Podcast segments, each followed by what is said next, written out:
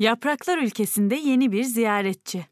Karınca Bacak da diğer çocuklarla birlikte kristal küreye bakıyordu. Sevimli dev yaprakların yeşil evlerini, yeşil sokaklarını, etrafta seyreden yaprak motorları hemen tanıdı. Dev yaprakla yaptığı yolculuğu hatırladı. Ama düşünmek istemiyordu. Yine de bu imkansızdı. Aniden bir şey oldu. Kristaller Kraliçesi ile olan çocuk bir yaprak motor alıp çok yüksek bir hızla onu kullanmaya başladı. Motor gözle görünmüyordu bile. Çocukların tek görebildikleri Kristaller Kraliçesi'nin suda ondan da hızlı gidişiydi. İkisi birden nereye kaybolmuştu? Karınca Bacak diğer çocuklarla beklemek niyetinde değildi. Kürenin içine elini soktu ve içeri girdi. Şimdi çocuklar sadece ona odaklanmıştı. Önce bazı tuhaf hareketler yaptığını gördüler. Sonra Karınca Bacak yoğunlaştı ve hemen yaprak adamların ülkesine götüren gücünü hatırlayıp kullandı. Ama orada ne Kristaller Kraliçesi'nden ne de çocuktan herhangi bir iz bulabildi. Bunun üzerine bir kez daha yoğunlaştı. Bu defa kendini daha önce hiç görmediği bir yerde buldu. Biraz şaşırsa da memnun oldu.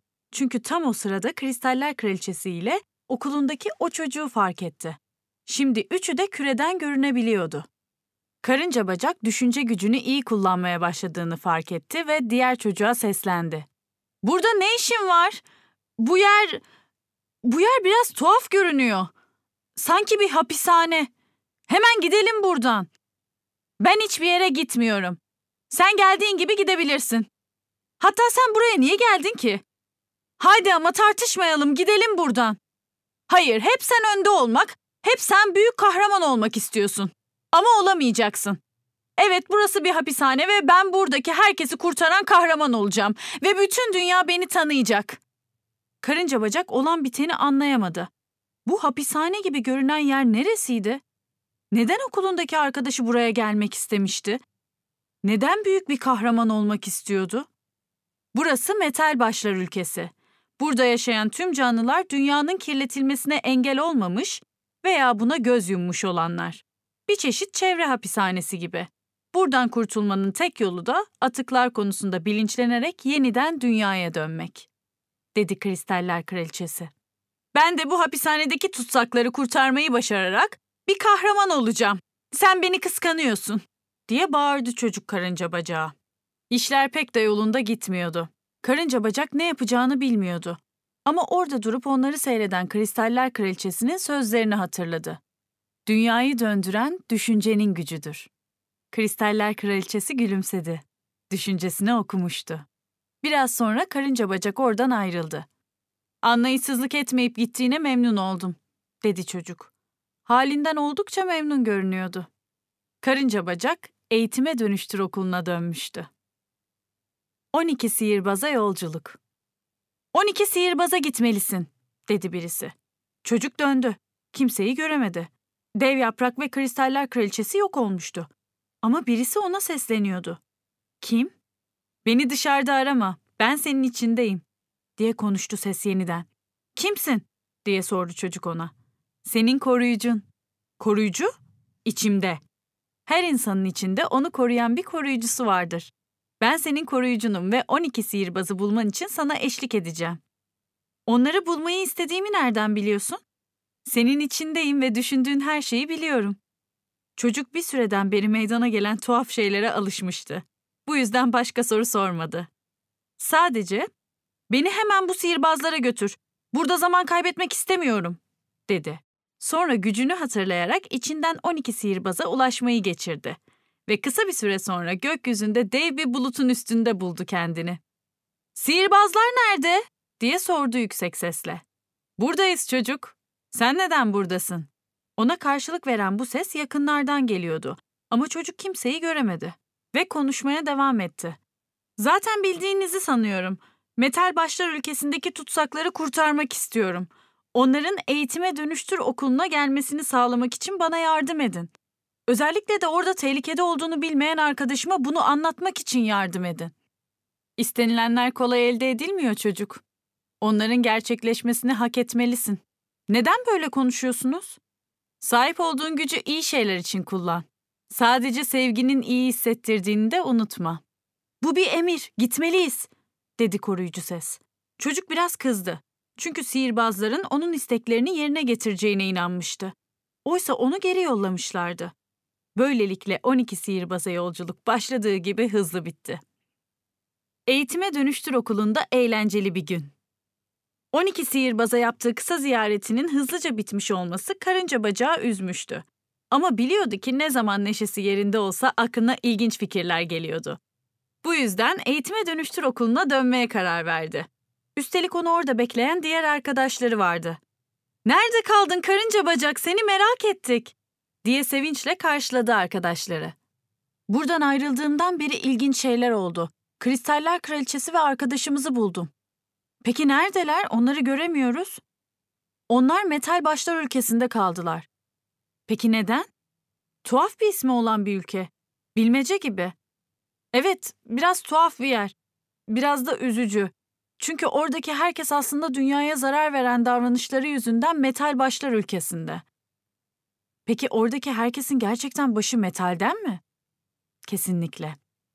"Ne kadar ilginç. Bu durumda onlar hiçbir şeyi göremiyorlar." "Evet, öyle. Dünyada yaşadıkları süre içinde çevreye verilen zararları görmezden geldikleri için cezalandırılmışlar." "Ceza mı? Peki bunu kim yapmış?" "Bunu henüz bilmiyorum. Ancak öğreneceğim." "Onları kurtarmalıyız." "Evet, tam da bunun için bir önerim var." "Nedir? Hadi söyle, merak ettik." "on iki sihirbaz bana metal başlar ülkesindeki tutsakları kurtarmak için yardım etmedi sanmıştım. Ama bana şapkalarını hediye ettiler. Bilin bakalım içlerinde ne buldum." "Hediyeler?" "Hem evet hem hayır." "O zaman sihir tarifleri." "Hem evet hem hayır." "Hiçbir şey anlamadık karınca bacak, hadi söyle." "Her bir şapkanın altından bilmeceler çıktı. Bunları bilenler metal başlar ülkesine gidecek eğitim kahramanları olacak." "Neden eğitim kahramanları peki?" "Çünkü onları oradan kurtaracak olan şey çevreye, elektronik atıklara karşı duyarlı olmalarını sağlayacak bilgiler. Ve bu bilgileri de ancak Eğitime Dönüştür Okulu'ndaki eğitim kahramanları verebilir." "O halde ne duruyoruz? Hadi başlayalım." on iki bilmecenin içinden neler çıktı? Karınca bacak kurduğu okulda neşesinin her zaman yerine geldiğini fark etti. Eğitime Dönüştür Okulu gerçekten de dünyanın en eğlenceli okulu olabilirdi. Üstelik orada dev yaprağın bahsettiği inanılmaz bilgiler öğretiliyordu. "Hadi hadi bilmeceleri çözelim" dedi çocuklardan biri sabırsızlıkla. "Başlayalım tabii. Bensiz mi başlayacaksınız?" diye bir ses geldi. Bu dev yapraktı. Karınca bacak gerçekten nerede olduğunu merak ediyordu. Ama ona ihtiyaç duyduğu her anda birden ortaya çıkıveriyordu. "Ben de tam nerede olduğunu merak ediyordum. Artık başlayabiliriz." "Sıkı durun çocuklar, ilk bilmece geliyor" dedi yüksek sesle. "Hayvanlar aleminin en şık giyimlilerini saklar rüyalarımda, en ağırlarındandır elektronik atıklar diyarında." "Nedir bu? Hayvanların kıyafetleri mi olur?" diye sordu çocuklardan biri. "Onların kıyafetleri derileri. Bu durumda derisi gerçek bir kıyafet gibi duran ve aynı zamanda görüntüsü zarif olan" diyerek sesli düşündü çocuklardan biri. Ama henüz sözlerini bitirememişti ki bir diğeri "Penguenler! Onlar penguenler, penguenleri çok severim" dedi. "İçine penguenleri alabilecek ne olabilir ki? Bir uzay gemisi mi? Aa buldum. Belki de Güney Kutbu gemisidir." "Güney Kutbu gemisi mi?" diye sordu başka bir çocuk. "Neden olmasın? Bir düşünün. İçinde bir sürü penguenin olduğu devasa bir gemi. Bu çok ilginç olurdu. Bir düşünün, başka bir gezegen keşfetmeye giden kaşif penguenler. İnanılmaz. Belki onlar kutuplardaki tüm buzlar erimeden kendilerine başka bir gezegen arıyorlardır" dedi başka bir çocuk. "Bütün bunlar çok güzel. Ama aslında bilmeceler size başka bir dünya aramaya gerek kalmadan bu dünyamızı kurtarmak için verilen ipuçları sevgili çocuklar" dedi dev yaprak. "Doğru. Hatırlayın arkadaşlar. Dev yaprak çocukların çevre dilini öğrenerek dünyayı kurtarabileceklerine inanıyor. Okulumuzda elektronik şeylerin nasıl dönüşeceğini öğreneceğiz. Sanıyorum ki bilmece bununla ilgili." "Bu kesinlikle doğru" dedi dev yaprak, karınca bacağın fikrine katılarak. "O zaman içine penguenleri alan şey soğuk olmalı. Bir de çok ağır olduğunu düşünecek olursak" diye sesli düşündü bir çocuk. "Üstelik bu bir elektronik eşya. Olsa olsa bu bir buzdolabı" diye tamamladı fikrini başka bir çocuk. Muhteşem diye alkışladı Dev Yaprak. O zaman ikinci bulmacamız için ikinci şapkanın altına bakıyorum, dedi Karınca Bacak. İçinden kelimeler uçuşup gider ışık hızında, fare gibi hızlıdır elektronik atıklar otobanında.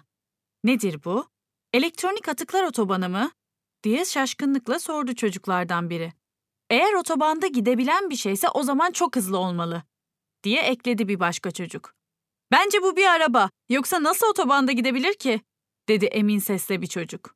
Ama içinden kelimeler uçuşmalı, unutma, diye uyardı bir başkası. Hem çok hızlı olan hem de içinden kelimeler geçen bir şey olmalı. Ama ne? diye soruyordu çocuklar birbirlerine. Birden biri zıpladı. Ben buldum. Annem telefonda konuşurken bana hep kelimelerin uçuşup gittiğini söyler. Bu bir telefon. Bu kesinlikle doğru. Kelimeler ağzımızdan çıkınca uçup giderler. Tıpkı otobandaki yarış arabaları gibi hızlıdırlar, diye alkışladı Dev Yaprak.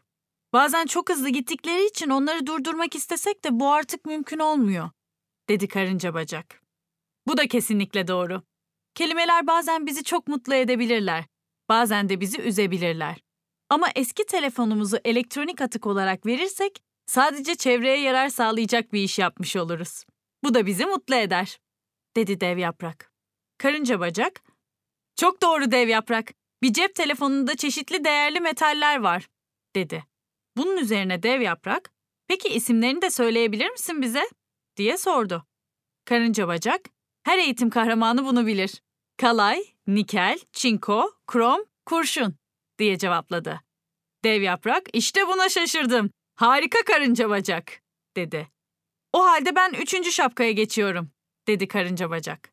Bütün çocuklar merakla altından çıkacak bilmeceyi bekliyorlardı. Bir zamanların tombul gövdeli yaşlısı, şimdilerin ince elektronik atık sporcusu. Gece gündüz çalışır kimi evlerde, gözlerimin önünde sanki bir perde. Hiç anlamadım, hem yaşlı olup hem de sonra sporcu nasıl olunabilir? diye sordu bir çocuk.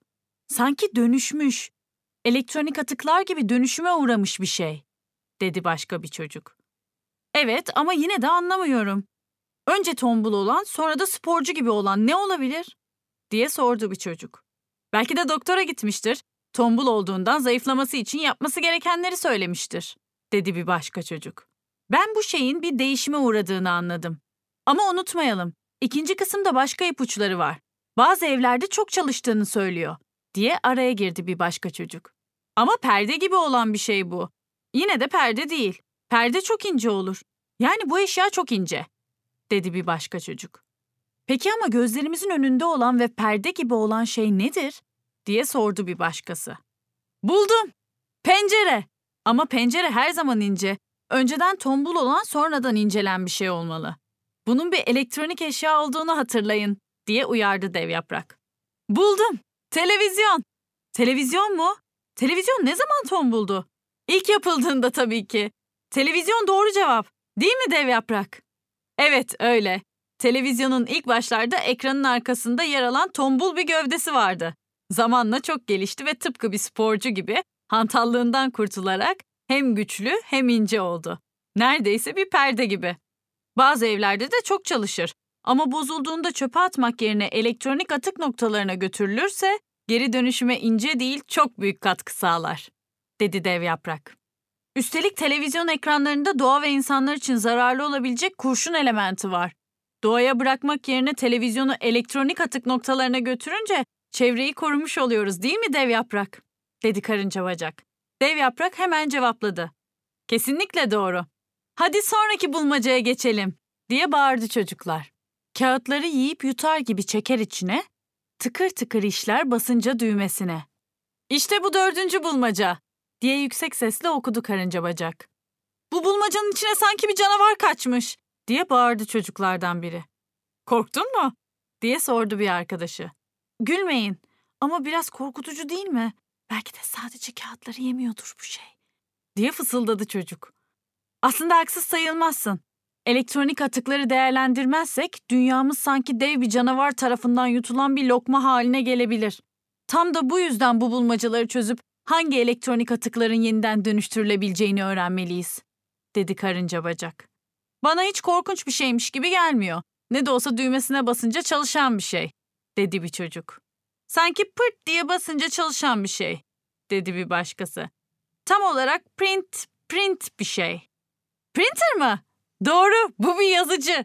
Yazıcı tabii ya, nasıl düşünemedik? Bir canavar değilmiş. Korkulacak bir şey yokmuş demek ki çocuklar, diye gülümsedi dev yaprak. Dev yaprağın gülüşü de dev oluyordu.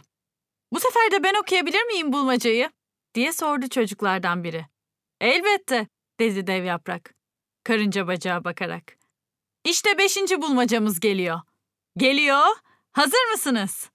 Bacakları ince bir karınca gibi, yüreği kocaman bir diyar gibi, dünyayı daha güzel yapmak için Eğitime Dönüştür Okulu'nu kurdu. Kimdir bu? İnanılmaz ama bu çok kolay, dedi bir çocuk. Gerçekten mi? Tanıdığımız bir kahraman mı? Diye sordu bir başkası. Bu okulumuzun kurucusu Karınca Bacak. Çok yaşa Karınca Bacak, diye haykırdı çocuk. Karınca Bacak biraz tuhaf hissetti. Genellikle övgülere alışkın değildi. Hele hele arkadaşlarının alkışlarına pek alışkın değildi.